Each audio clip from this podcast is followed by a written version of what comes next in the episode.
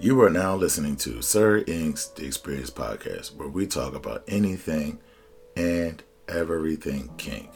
Now, this podcast is only catered to those that are 18 and above and may not be suitable for work, or as we like to say, NSF. But remember, you can always listen to us during your private time. Hello, kinky and kinkers folk out there. My name is Sir Inq. A word to my new doms. Do not chase being a dominant. Do not chase your ideas of dominance. Do not feel as though every time you have to be in a dominant space with a submissive.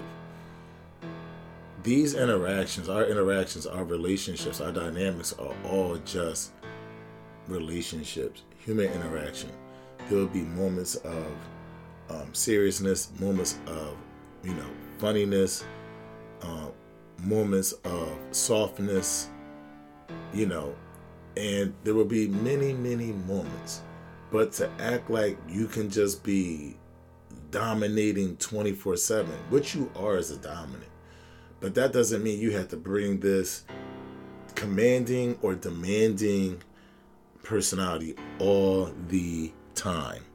There are times where we can be just each other and enjoy each other's companionship without the dynamic, even though underneath the foundation of what we do will always be a power exchange dynamic.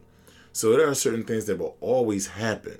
Just because we're not in this so called mode doesn't mean she's not going to serve me. Doesn't mean she's not going to make my plate. Doesn't mean I'm not going to be a man to her. It's not. Doesn't mean I'm not going to be um, protecting her or guiding her. You know, but it's like you can't be in a, t- a session 24 7 you know it's just hard to do and there are people that are, that are in a ds dynamic you know 24 7 like they live it you know, every day. But even they will admit that not every moment is there a chain wrapped, you know, a, a, collar around her neck with a chain attached to it and you demanding her to do certain things. No, it just means that their dynamic, the things that they say, the verbiage and a lot of the other things are always present. He's always going to be daddy or sir or master. You know, it doesn't mean that he's being you know, in that hard to that to that extreme part of the role all the time. It can be exasperating. So take a deep breath. Define what your dominance means to yourself and how you want to live it. And then find a partner that wants to be in that mode with you. If you have somebody that is demanding more than you can give, then allow them the grace to either find another partner or come up to another resolution.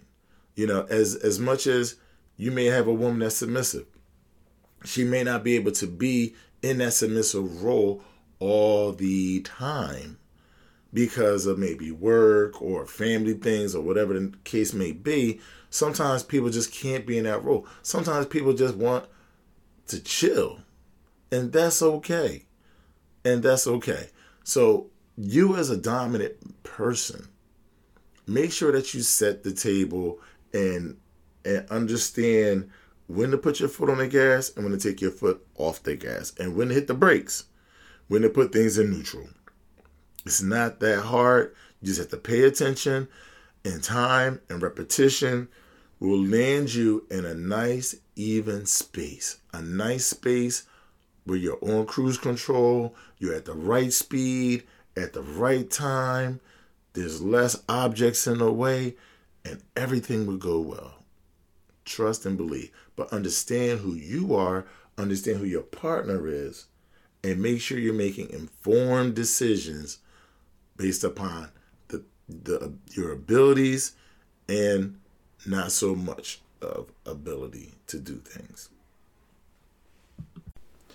You know how to find me, Sir INQ on Facebook, Instagram, and YouTube. And you can always email me at sirinq09 at gmail.com. Thank you for listening. Until next time, peace.